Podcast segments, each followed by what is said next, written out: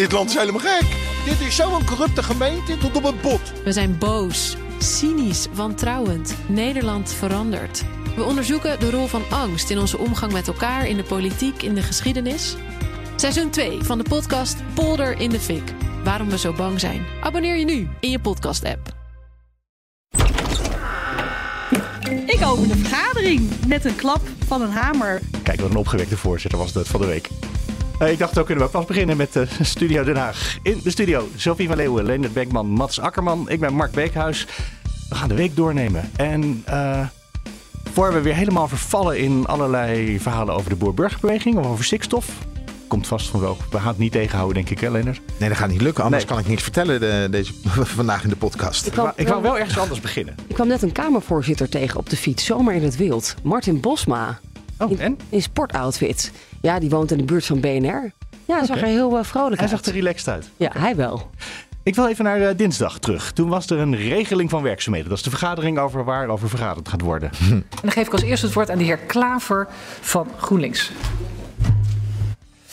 Voorzitter, uh, dank. Vorige week waren de Provinciale Statenverkiezingen. Uh, die Provinciale Staten die gaan in, uh, op 30 mei ook de Eerste Kamer kiezen. Er wordt veel over gesproken, over wat die uitslag betekent. Ik hoorde verschillende coalitiepartijen ook over, verschillende ministers.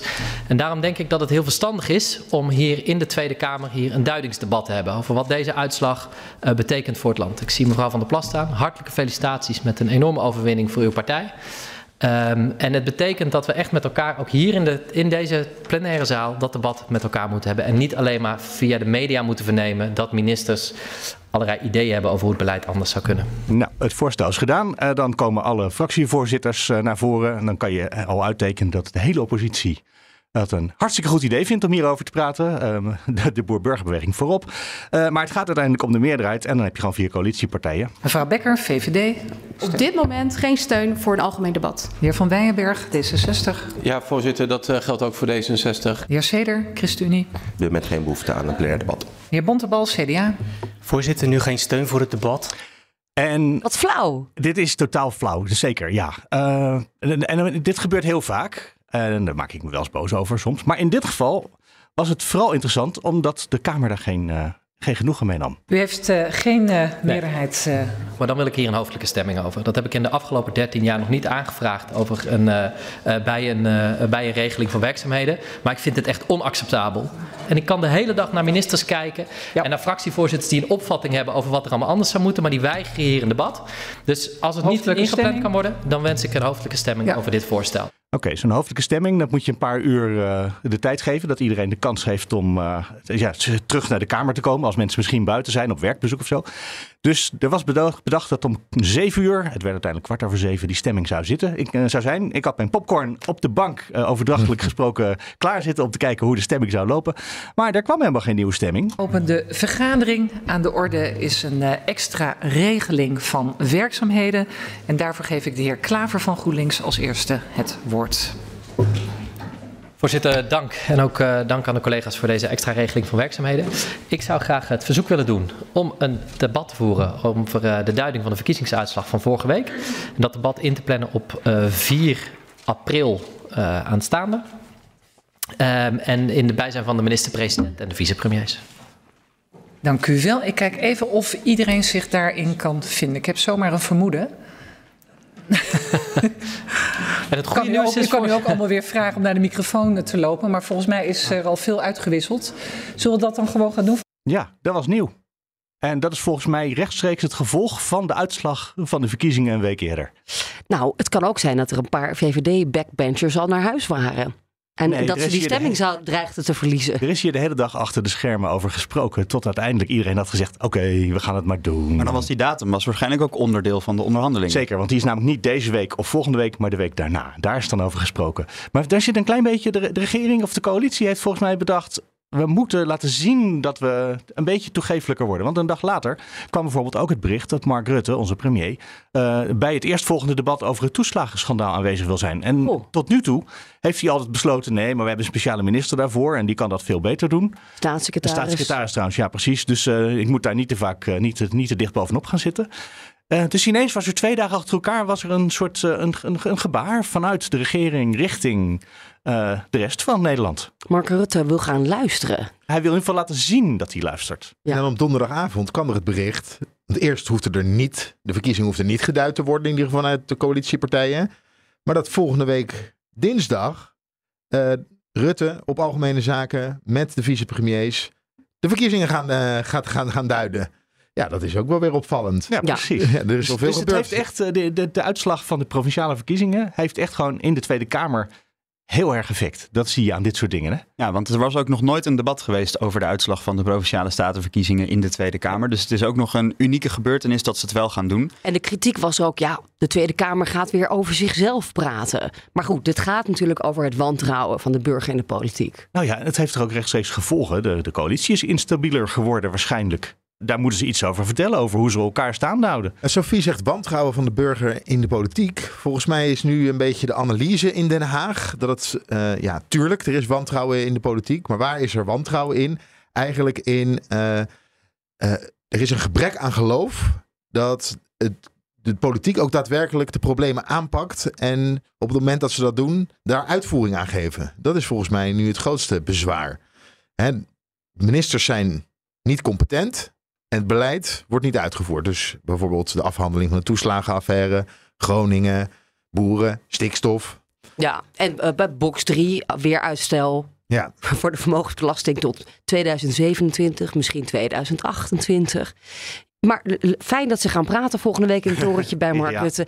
Deze week was het toch echt een beetje het laten bezinken. De klap moest nog even verwerkt worden. En mm -hmm. bij de VVD en zeker bij Mark Rutte hadden ze eigenlijk helemaal geen zin om, uh, om op wat dan ook van uitslag te reageren. Deze uitslag gaat natuurlijk altijd, dat is onvermijdelijk, zijn plek krijgen in hoe wij de komende weken verdere besluitvorming hebben over stikstof. Dat kan niet anders. Dit is zo'n groot signaal. Uh, in welke mate en waar, dat is allemaal te bezien. Maar in belangrijke mate is het nu eerst aan die provincies. Ja. Ja, dus aan de provincies. Het begin van dat, het, dat er toch niks veranderd is, hè? dat hoor je in deze quote. En uh, was ook nog een gesprek tussen uh, het, de lunch tussen de premier en, uh, of de VVD-leider en mevrouw van der Plas van de BBB. En ook daar wilde Rutte helemaal niks over vertellen aan de parlementaire pers. Goed gesprek, ja. Heeft u 2030 van tafel? Een kamerdebat en ik heb alleen te melden dat het een plezier gesprek was. Drie uur lang. Het was een goed gesprek. Ja, maar dit was een leuk gesprek. Daar kan ik u niets over vertellen. Het was echt een uitwisseling van van uh, eens even ook feliciteren met de verkiezingsuitslag. En een beetje praten over de situatie uh, zonder nou, zaken te doen. Maar het was een heel plezierig gesprek. Die was goed. Die was goed. Het was zelfs Thaise pompoensoep. Thaise pompoensoep. Dus het is pompoensoep ja. met een net een vleugje Thailand erin. Hoe lang gaat het kabinet nog volhouden? Nou, dat bekijken we nog eens even stap voor stap. Dat is wel een beetje de inhoudsloosheid uh, waar misschien het, het verzet het, het uit voortkwam, toch? Dit? Ja, de frustratie, denk ik, in het land van. Hè, nou, met dit is toch de reden dat mensen op boer-burgerbeweging gaan stemmen? Nou, ja, want het contrast was wel heel groot. Want Caroline was ook die dag in Ja. de Kamer. En eh, daar, aan haar werd ook gevraagd, wat is er besproken? Nou, die liep helemaal leeg. Heeft volgens mij 20 minuten de pers te woord gestaan. Maar ze zei wel steeds... Maar wat Rutte heeft gezegd, ik ga niet over zijn woorden. Dat moet je aan hem vragen. Nou ja, dat, Ja, eh, dat is het een hele geprobeerd. goede pompoensoep was. Pompoensoep. Eh, Er ik- was nog wel iets grappigs wat er gebeurde in de Tweede Kamer. We, wachten, we waren aan Caroline hadden we gesproken. Rutte moest eh, in de Kamer zijn. En Sofie en ik stonden er allebei op te wachten. Maar normaal gesproken, er zijn twee ingangen eh, naar de Tweede Kamer toe. En normaal gesproken komt hij altijd via ingang A, zullen we het maar even noemen. En Sofie zei nog tegen mij, let maar op, zometeen komt hij via ingang B. Dus ga jij alvast even bij ingang B staan. Ik ging daar staan. Ondertussen kwam ik Boswijk tegen. Dus ik stond eh, rustig in gesprek met Boswijk. En ja hoor, ineens glipt Mark Rutte langs me. eh, en ik- glipt me echt voorbij. Om via de andere ingang eh, het, de kamer in te kunnen. Echt sneaky was Sneaky dat. was dat, ja. En dat is typisch Mark Rutte. Weer eventjes ontregelen. Het even anders doen. Ja, en wat gebeurde er vervolgens? De hele parlementaire pers trok een sprintje naar de andere Ja, naar mij toe. Ik liep toen... Eh, ja, ja, Overigens had hij denk ik ook ongemerkt bij de andere kant langs kunnen lopen. Want terwijl jij Caroline aan het interviewen was, Mickey Adriaansens liep langs, niemand zag er. Dennis Wiersma liep langs, niemand zag hem. Die kwamen allemaal gewoon achterlangs en niemand had door dat er gewoon allemaal ministers passeerden. Omdat alle pers stond in een soort cirkel om Caroline heen. Ja, was trouwens wel een eh, gekke gewaarwording hoor. Want Caroline kwam dus het Kamergebouw in. Echt iedereen stond daar. Ik denk dat er wel wat 30 man om haar heen stonden. En tuurlijk heeft zij gewonnen in de provincie. Maar in de Kamer is zij nog steeds een kleine partij met één zetel.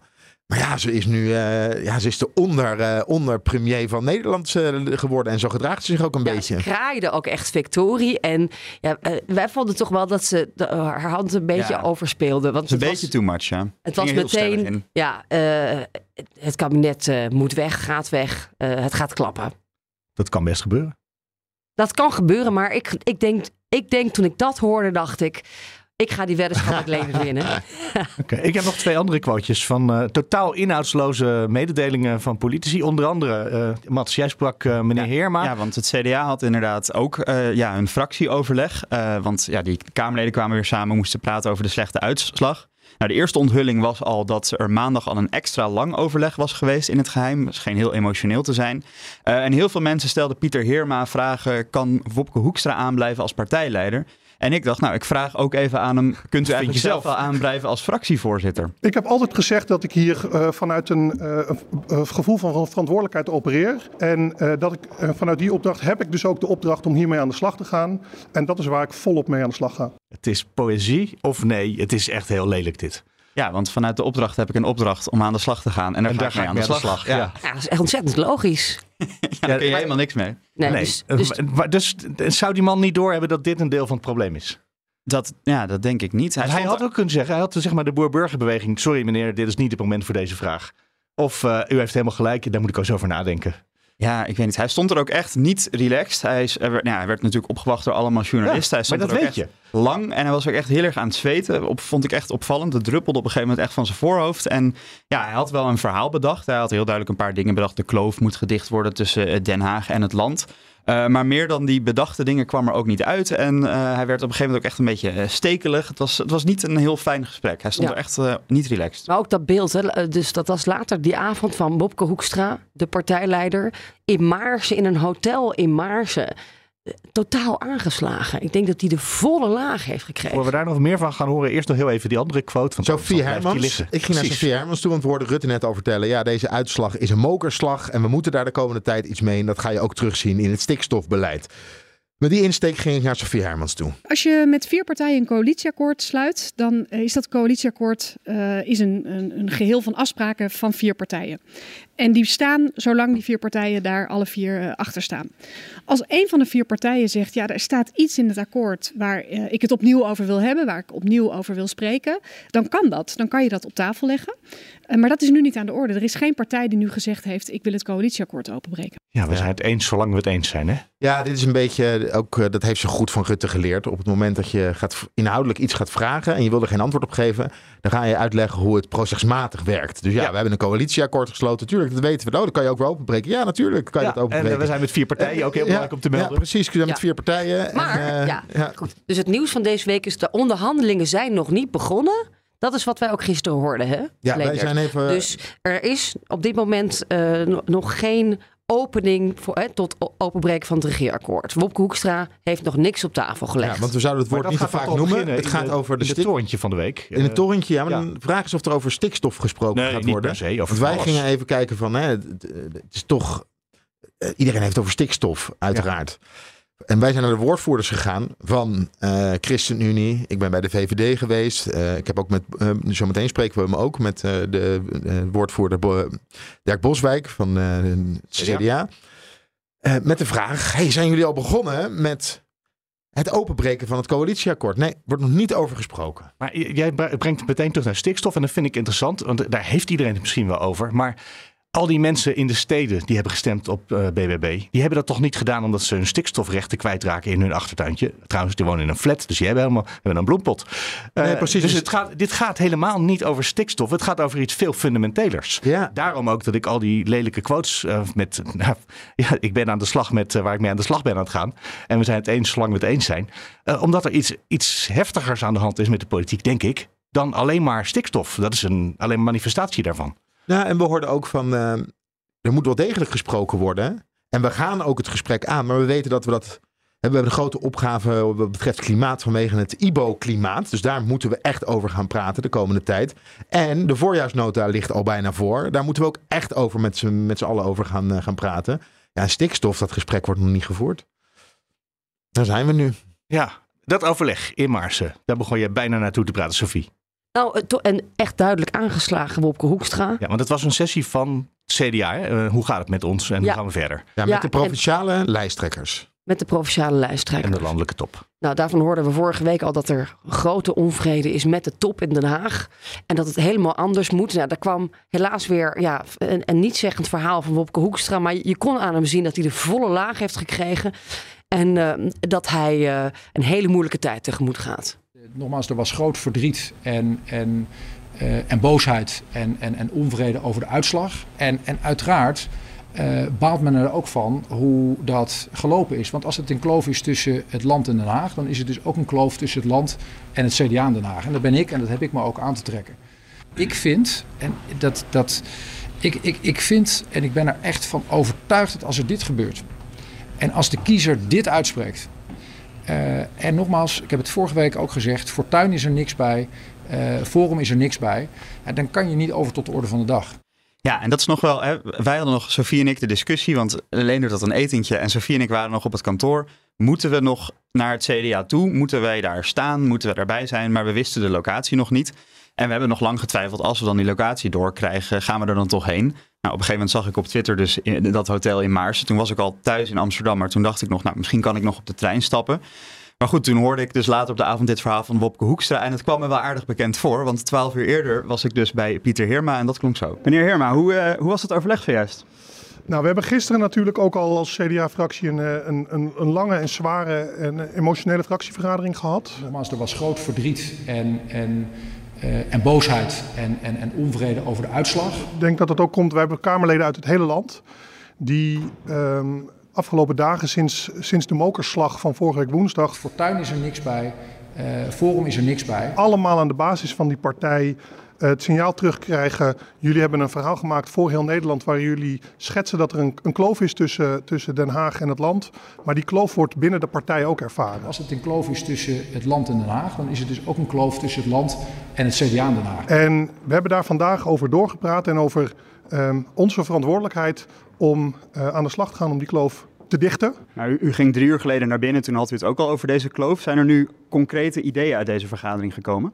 Ja, ik geef ook, ik geef ook aan dat, um, uh, dat, dat dat gesprek echt wel doorgaat. Maar ik heb vanochtend meer gezegd. Ik heb ook gezegd dat um, uh, ook het kabinet zich heeft te verhouden tot de, tot de nieuwe maatschappelijke, maar ook politieke werkelijkheid. En dan kan je niet over tot de orde van de dag. Het kabinet heeft ook aangegeven, de premier. Um, um, uh, uh, nu te wachten op waar de provincies mee gaan komen. Maar die provincies geven ook aan, willen wij nu aan de slag kunnen, hebben we meer duidelijkheid van het, uh, van het kabinet nodig. En die gesprekken zullen dus um, uh, zullen gevoerd moeten gaan worden. Want anders blijven we in Den Haag, en dat geldt overigens voor veel meer onderwerpen. Dit gaat ook over, over Groningen, dit gaat over de toeslagenaffaire. Wat ga je nou echt doen als kabinet om die, die kloof te dichten? En niet alleen maar met papieren beleidsoplossingen te komen. en besturen kan niet met de vingers in de oren. Die verantwoordelijkheid ligt bij het, bij het kabinet. En wij zijn ook een fractie die dat moeten gaan controleren. Ja, Daarnaast gaan wij vanaf vandaag ook echt een andere CDA-fractie zien? Ja, weet je, ik, ik, echt, ik snap deze vraag echt journalistiek, snap ik hem.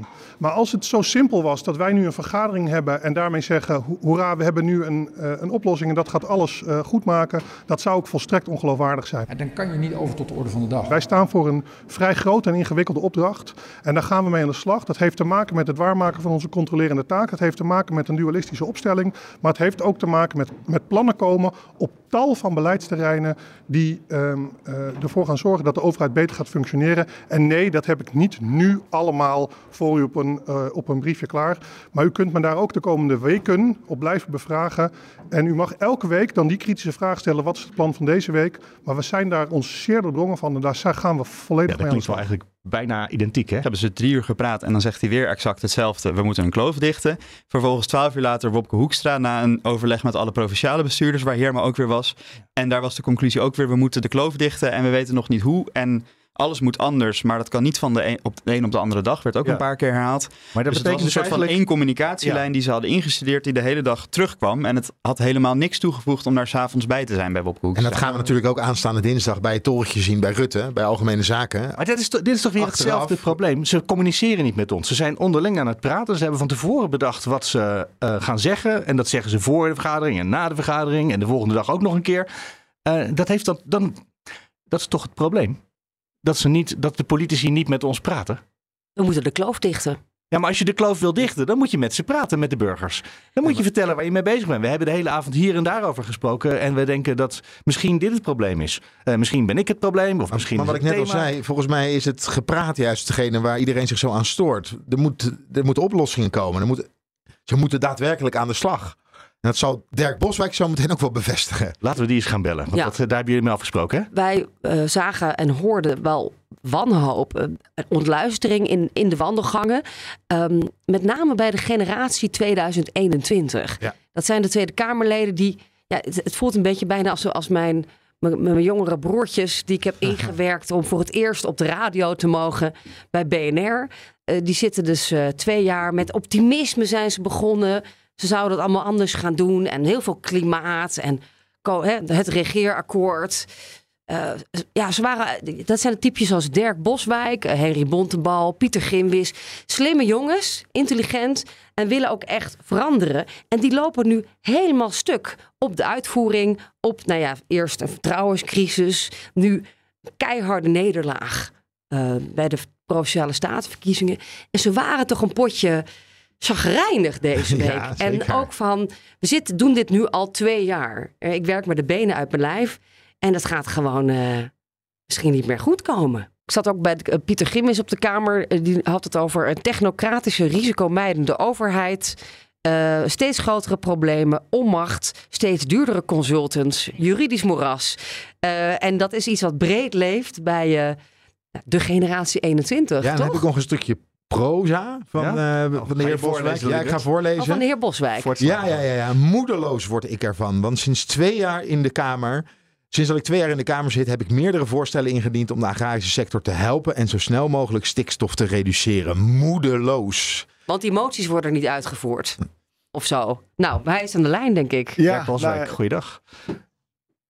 Ja, goedemorgen. Ja, dat is inderdaad het probleem. Eh, wij, wij eh, doen heel veel voorstellen, juist om die, eh, die agrariërs te helpen te be- bewegen om, om stikstof te reduceren. Want het beeld is wel dat heel veel agrariërs gewoon, of dat de agrarische sector helemaal niks wil.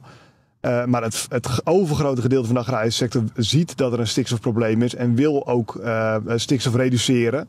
Alleen die moet wel in de mogelijkheid worden gesteld om dat te doen. En daar dienen wij dus voorstellen in. Ja, en die, die liggen een beetje stof te happen na twee jaar. En dat frustreert mij heel erg. Dat ik denk, ja, het, we kunnen dit gewoon gaan oplossen. En, het, en natuurlijk zal het niet makkelijk zijn.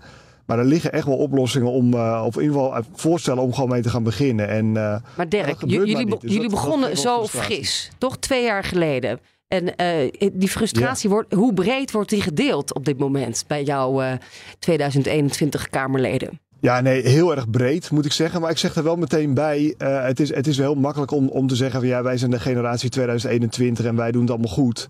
Ehm, maar ik vind dat we ook wel kritisch naar onszelf moeten kijken. Ehm, want wij dienen, eh, het, is, het is goed om, om goede voorstellen in te dienen. En dan moet je altijd, iemand anders moet beoordelen of dat ze goed zijn. Hè? Maar wij dienen er nu ook zoveel moties in. Echt om elke poep en scheet. Hè? Zelfs dat de, de, de thermostaat in de, in, de, in de plenaire zaal op 19 graden moet zijn. Weet je, zulke soort moties. En we dienen zoveel moties in, dat- waardoor soms ook het hele ambtelijke appara- apparaat aan het verlammen is. Dus, dus ehm, we werken er zelf soms ook gewoon wel aan mee. Zo eerlijk moeten we ook zijn. Maar wat is de reden dat al die voorstellen die ingediend worden, dat die kennelijk verzanden op de een of andere plek?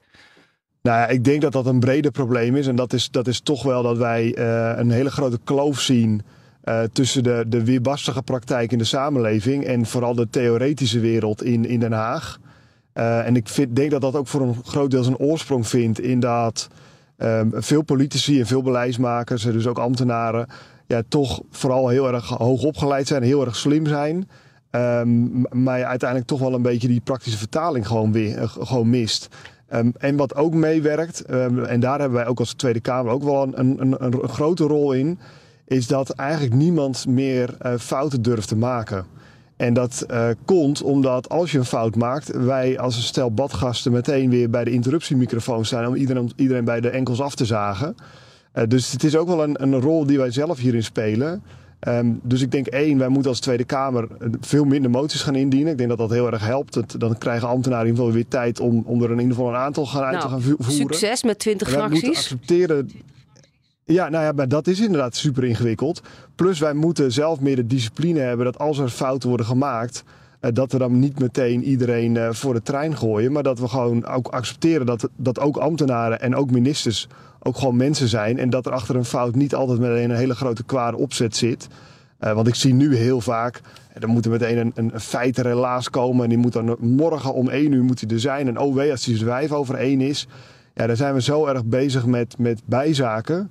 Uh, waardoor uiteindelijk de hele inhoud en, en waar het echt om draait, dat dat gewoon ondersneeuwt. Maar daar kon je ook zeggen van, hè, er, er liggen goede moties, die zijn aangenomen, maar worden niet uitgevoerd. En dat is ook een frustratie, ja. niet alleen in de Tweede Kamer, maar die, die, die, die voel je ook in de samenleving. Hè? Er gebeurt niks. Ja, ja, zeker. Ja. Nou ja ik zal en dan zou je toch ook denken van, is, ja, als het de ehm, coalitiepartijen niet eens lukt om beleid uitgevoerd te krijgen, ja, dan wie dan wel? Dan, uh, dan is het einde zoek. Nou ja, dat klopt. Ja, nou ja, dat is, dat is ook al mijn zorg, eerlijk, eerlijk gezegd. Ik, ik zal een, een, voorbeeld noemen. Dat is bijvoorbeeld, ik heb, een, ik heb in april 2021 een voorstel gedaan. Dat we hebben gezegd, oké, okay, boeren willen, uh, willen ook extensiveren. Dus willen met minder vee willen ze ook wel. Er is echt geen boer die zegt, ik moet per se 120 koeien hebben. Als het economisch kan, willen ze ook best prima met 80 koeien.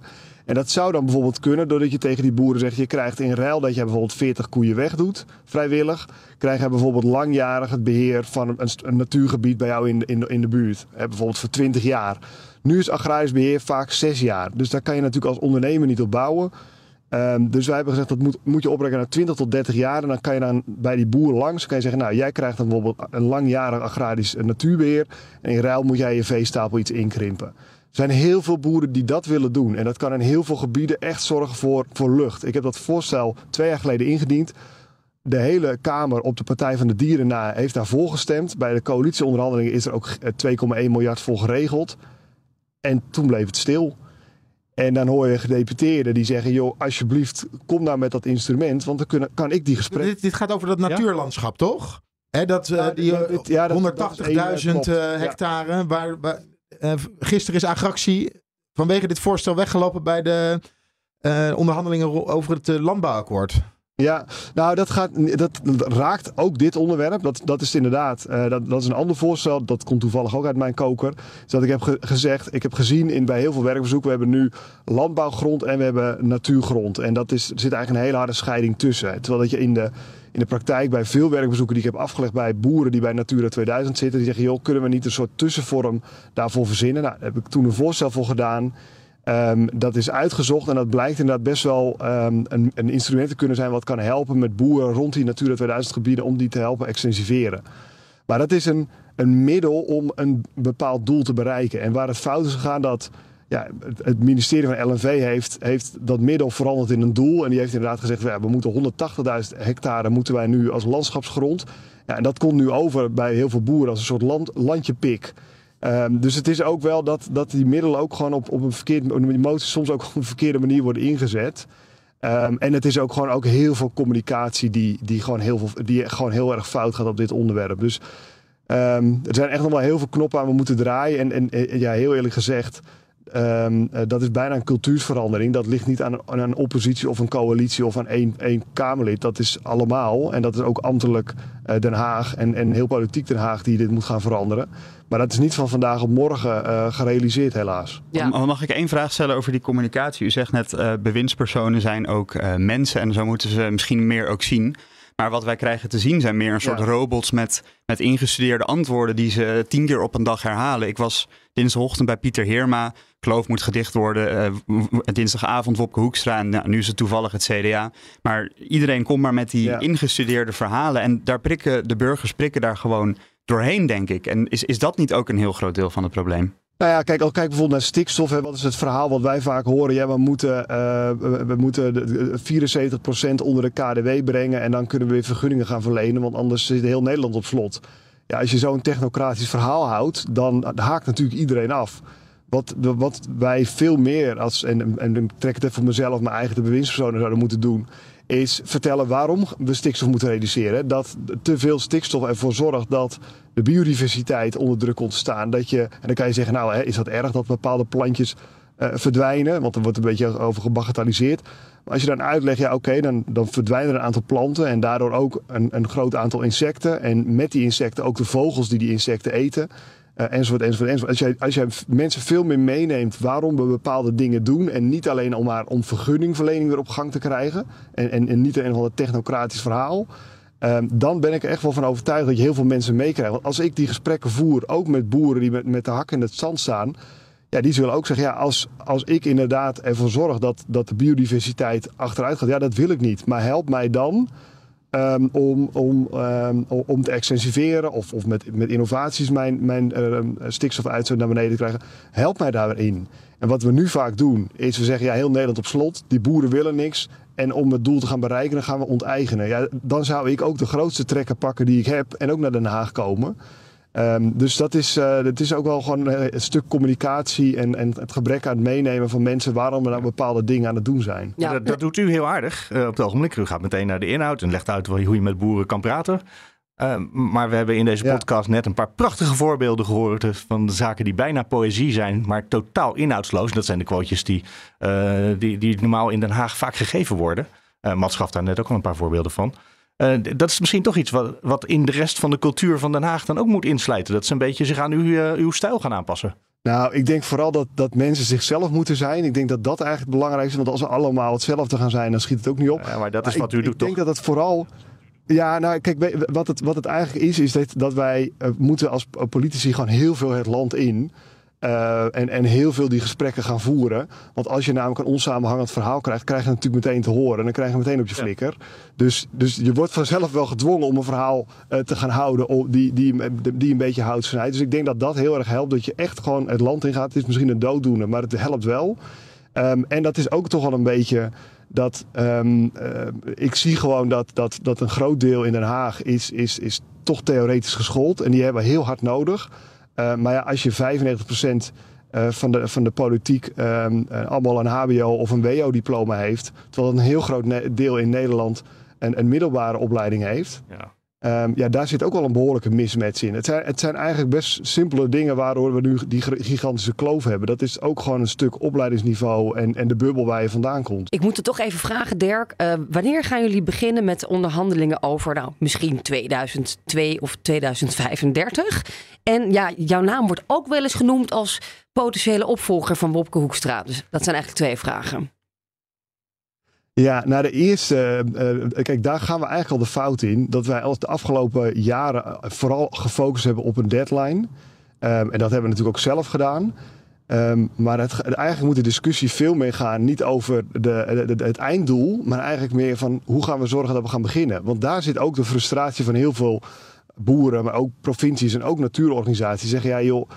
Maar Sophie vroeg van wanneer gaat er onderhandeld worden hierover? Ja, dat die... is wel een ander soort vraag dan meteen naar uh, dat het het verkeerde ja, doel is. Of, of, of die stikstofwet nog doorgaat, hè? Die, die nieuwe stikstofwet. Nou ja, kijk, kijk, kijk we hebben, ik geloof 4 april hebben we een, uh, staat er nu een debat. En ik denk dat het, dat het verstandig is dat het, uh, dat, het kabinet en ook de, de, de coalitie dan wel onderling al een, het een en ander heeft afgestemd.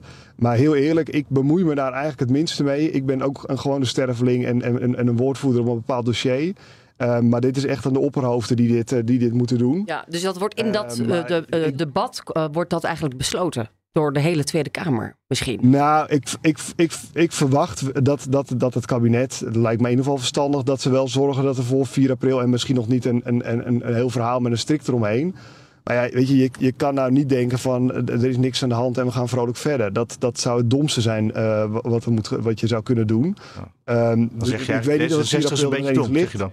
Um, nou, dat, zijn niet, dat zal ik niet nee, zeggen. Nou, nee, nee, nou je, kan niks, Misschien... je kan niet niks veranderen. Dat zou het domste zijn. Dat is wat D66 op het ogenblik probeert, toch? Die zeggen we hebben afspraken ja, nou, en die dat, staan. Nee, dat vind ja, nou ja, dat zou, dat, dan heb je het niet helemaal begrepen. Um, kijk, je kan, je kan het, het gelijk hebben en gelijk krijgen zijn echt twee verschillende dingen. Ja. Plus, um, ik, vind, ik vind heel vaak is het frame van, oh ja, want ik heb, ik heb dat ook wel eens gezegd hè, toen met uh, de uitslag van, ja jongens, dit, dit, wat we er ook van vinden, maar we, we moeten toch een beweging maken om weer uit die impasse te komen. En toen was er reflex meteen van, uh, van de campagneleider van D66, oh het CDA wil weer niks en, uh, en de natuur staat op omvallen en we moeten nu beginnen. En het grappige vind als je het was pas geleden las ik een interview van, van de stikstofhoogleraar van Nederland. Echt degene die eigenlijk het beste weet. En die zegt, jongens, 2035 of 2030, dat maakt eigenlijk helemaal niet uit. De natuur heeft al 70 jaar een overbelasting aan stikstof. Of het nou binnen acht jaar of binnen 15 jaar wordt gehaald, dat, dat is het verschil niet. Het is vooral belangrijk dat je nu gaat beginnen. En als we dat met z'n allen constateren, dan moet je gaan kijken, oké, hoe kunnen we ervoor gaan zorgen dat die boeren aan tafel komen, dat die provincies aan tafel komen en dat we uh, zorgen dat die instrumenten liggen. En dan denk ik dat het effectiever is als, als politiek zijnde, dat je niet weer het mes op de keel zet en over die 2030 begint. Ik denk dat het effectiever is dat je al je energie en al je druk op het kabinet legt en zegt, joh, er liggen allemaal voorstellen die die boeren kunnen gaan helpen. Misschien is het effectiever dat we daar de aandacht op opleggen. Ja. Mijn tweede vraag tot slot, ja. Dirk. Ja, en dan heel kort hoor. Want, over, over nieuw leiderschap. Nee, maar ben, heb je nog ambities? Joh, nee. Ik, nee, ik heb, uh, ik heb geen ambitie. Ik ben veel te gelukkig. Ik vind wat ik doe nu uh, hartstikke leuk. En ik, ik, nee, laat het maar. Uh, ik moet zeggen, ik hoor natuurlijk, ik hoor en ik zie alle, alle berichten. Ja, er zijn, ja, volgens mij worden er brieven gestuurd door leden. De naam wordt genoemd. Dat jij, dat jij het vaak. Ja. Ja, maar weet je wat het is? De, naam van Hugo de Jonge, de naam van Mona Keizer, de, naam van Wopke, die zijn allemaal destijds allemaal genoemd. Uh, dus ik, ik, ik, ik wacht gewoon, uh, ik ga gewoon verder en ik doe gewoon mijn ding. Maar ik ga niet, nee, ik, ik heb daar nog geen ambities of zo. Dat, nee hoor, laten we gewoon, gewoon alsjeblieft los zorgen dat we uit die impasse komen. En de poppetjes, nee, alsjeblieft niet. Dirk Boswijk van het CDA, dankjewel. Bedankt ja, Dirk. Succes in ieder geval. Dirk. Mag ik even kort gaan samen gaan vertellen hoe de komende tijd het stikstofdebat gaat verlopen? Nou, graag en kort. Nou, wat er gaat gebeuren, en dat hebben we vandaag ook bij NC, VNO-NCW gezien. Iedereen gaat wijzen naar de, uh, de richtlijnen vanuit Europa. He, de, de vogel- en habitatrichtlijnen. En daarin staat niks over KDW's of een jaartal. Daarin staat alleen dat natuur niet mag verslechteren of als het slecht is moet herstellen. Daar gaat niet iedereen nu over beginnen. Je hoort Boswijk het ook al zeggen. We moeten vooral gaan beginnen. En dat is de lijn die ze gaan kiezen. Waarbij stikstof, en er wordt al verwezen net naar een uh, hoogleraar. Het is overduidelijk in Nederland dat stikstof de grootste belasting is op de verslechtering van de natuur. Uh, maar ze gaan het breder trekken. Uh, 2030, de boodschap de komende tijd gaat worden. De datum, als we niet beginnen, heb je niks aan een datum. We gaan nu vooral zorgen dat we gaan beginnen. Dat, is, uh, dat gaat het speerpunt worden. Ja, en wat is dan het probleem van het landbouwakkoord? Dat loopt eigenlijk parallel, perspectief voor de boeren. Daar rommelt het heel erg deze dagen. Ja, bij uh, Agractie is net weggelopen. Kun je gewoon beginnen met uh, Tuurlijk kan je daarmee de beginnen. problemen oplossen, je moet, uh, terwijl je nog geen perspectief dat hebt. Zegt, dat zegt Boswijk ook. Ja, het is wel heel lastig, omdat uh, op 1 juli moeten de provincies, als er dan al een, bestuur, een provinciebestuur is, hè, gedeputeerde staten, moeten zij met hun uh, plannen komen. En dan is het wel heel handig op het moment dat er ook daadwerkelijk perspectief is voor de boeren. Maar je moet gaan beginnen met het reduceren van stikstof. En de kortste route in mijn ogen is het uitkopen van boeren die geen bedrijfsopvolger hebben. Ja, die regeling komt er dus wel. Ja, die regeling die moet er gaan komen. En de, de komende tijd gaat er gewoon gezegd worden. Uh, ja, een datum kan je wel vaststellen. Maar dat heeft alleen maar zin uh, als je op tijd begint. En je kan niet meer doen dan dat je kan. Dus ja, je moet dat meer als een soort richtlijn zien. En dan wordt er ook gezegd van ja, er wordt nu zo gefocust, zeker vanuit de coalitie. Die, die gaan nu zeggen, ja, er wordt zo gefocust op 2030 of 2035. Maar dat is helemaal niet zo belangrijk. Maar zij hebben het belangrijk gemaakt door het in het coalitieakkoord te zetten. Zo van, hè, om aan te kondigen hoe urgent het probleem is. En om nu, er ligt nog steeds een wet voor. Dat is uh, een maand geleden naar de Kamer. Of nu is dat ligt nog niet in de Kamer. Die is een consultatie gegaan, een maand geleden. En uh, dan kan je wel zeggen, we vinden het niet belangrijk. Maar als je zelf vanuit de coalitie een voorstel schrijft om dat te veranderen, en dan maak je het belangrijk. En het is natuurlijk nu, als de coalitie zegt voor ons is het niet meer belangrijk, ja, dat kunnen zij wel zeggen. Maar voor de andere kant, voor het andere kamp, is het wel degelijk heel erg belangrijk. Want BBB wil vasthouden aan uh, 2035 en 2030 er helemaal niet in hebben. Dus er zal er wel over gesproken worden, maar de lijn wordt de komende tijd. Laten we nou gewoon gaan beginnen met natuurherstel. Want dat wordt van ons gevraagd. Dat lijkt me een prima idee. Ja. Stoppen met praten, aan de slag. Oh ja. Doorpakken. Nou, kunnen we doen, stop met praten. nou, met deze. En nog iets leuks misschien? Iets leuks van Leonard op het eind. Iets leuks van Leonard op het eind. Ik was jarig. Iets leuks. Ja, jij was jarig. Gefeliciteerd, ja. jongen. Uh, dat was leuk. Mijn psycholoog kwam, uh, kwam in, de eerste, of in de Tweede Kamer langs. Daar ging ik mee eten. Nu, Sophie leert langzamerhand mijn, uh, mijn postie kennen. Ik heb mijn advocaat al een keer meegenomen naar de Tweede Kamer. Heb jij een advocaat? Ja, dat Bram had ik toen meegenomen, weet je nog? Uh, mijn advocaat. Ik heb een manager rondlopen in, uh, in de Tweede Kamer, Joost Vullings. En ik had nu ook mijn psycholoog, uh, die kwam. Ja, die dat kwam is heel handig om die altijd bij Ja, dat was mijn psycholoog van vroeger. Die, dat is een vriendin geworden ondertussen. Aardige vrouw. Ja, zeker. Ja, ze is een vriendin van 71. Daar ben ik trots op. Ik koester haar. Ze gewoon kijken in de Tweede Kamer hoe het Ja, ze kwamen even kijken. We gingen in Nieuwsport eten. Dus eh, ja, het was eigenlijk een hele feestelijke week. En ik had gisteren nog wel eh, op de valreep een feestelijke avond. Want ik eh, viel met mijn neus in de boter. Er was een boekpresentatie. um, over, even kijken hoor. Het nieuwe boek van Jan Hoedema. Over tien Hoedeman, jaar ja. koning Willem-Alexander. AD, eh, parlementair verslaggever. Ja, ja dus dat, nou, dat was heel gezellig. Dus ik heb daar nog even, even rondgelopen. Ik kwam natuurlijk Alexander Pechtold tegen. Die daar eh, eigenlijk eh, het einde van de monarchie aankondigde. Heel goed. en betoogde dat Willem-Alexander maar moet stoppen. En dat Amalia gewoon een, een, een gelukkige, vrije en rijke burger eh, moet worden. We willen allemaal een gelukkige, vrije en rijke burger worden.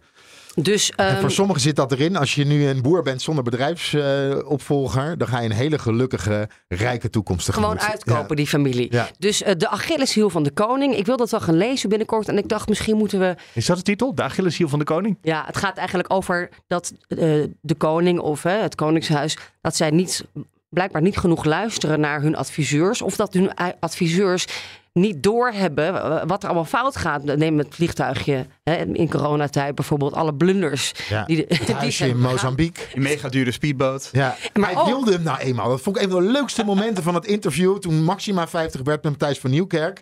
Ja, die boot van 2 miljoen. Was het nou wel zo handig in coronatijd? Ja, maar hij wilde hem nou zo eenmaal zo graag. Dan denk ik, ja... je- Sommige mensen hebben ook problemen, daar kunnen wij niet aan tippen. Nee, Ja. nee. Nou, het is ook Maar- heel herkenbaar. Je hebt ook kinderen en daar doe je af en toe cadeautjes voor. Ja, dat wilde Ook ze feestje in de tuin van eh 18-jarige verjaardagsfeestje tijdens corona. Fout op fout. En, eh, en de, de vraag is ook: eh, heeft de premier wel eh, in de gaten wat er misgaat? Want de helft van Nederland is inmiddels steunt het Koninkhuis ongeveer niet meer. Eh, is Rutte wel scherp genoeg op al die fouten die daar worden gemaakt in die familie? En spreekt hij hem daar wel genoeg op aan? Dus dat is best een interessant onderwerp. Ik dacht misschien tegen de tijd dat het weer Koningsdag wordt in april, moeten we Hoedeman of Pechtold of allebei maar eens uitnodigen. Of, eh, of de koning. Of de koning. Bij deze, u bent uitgenodigd. Het lijkt mij een trouwe luisteraar van deze podcast. Ja, dat Toch? denk ik ook, ja. Het is best wel een keer een smeuig onderwerp om het over te hebben. Want daar hebben we het eigenlijk niet zo vaak over bij BNR. Maar het, ja, eh, het kan zomaar voorbij zijn. Kan zomaar voorbij zijn. Mooie laatste woorden voor een podcast. Dit was Studio Den Haag met Sophie van Leeuwen, Leendert Beekman, Mats Zakkerman. Ik ben Mark Beekhuis. Tot volgende week. Ik hoor trouwens wel, maar dat is misschien niet voor de podcast, nee. Ik sprak net van ook een konings, ko-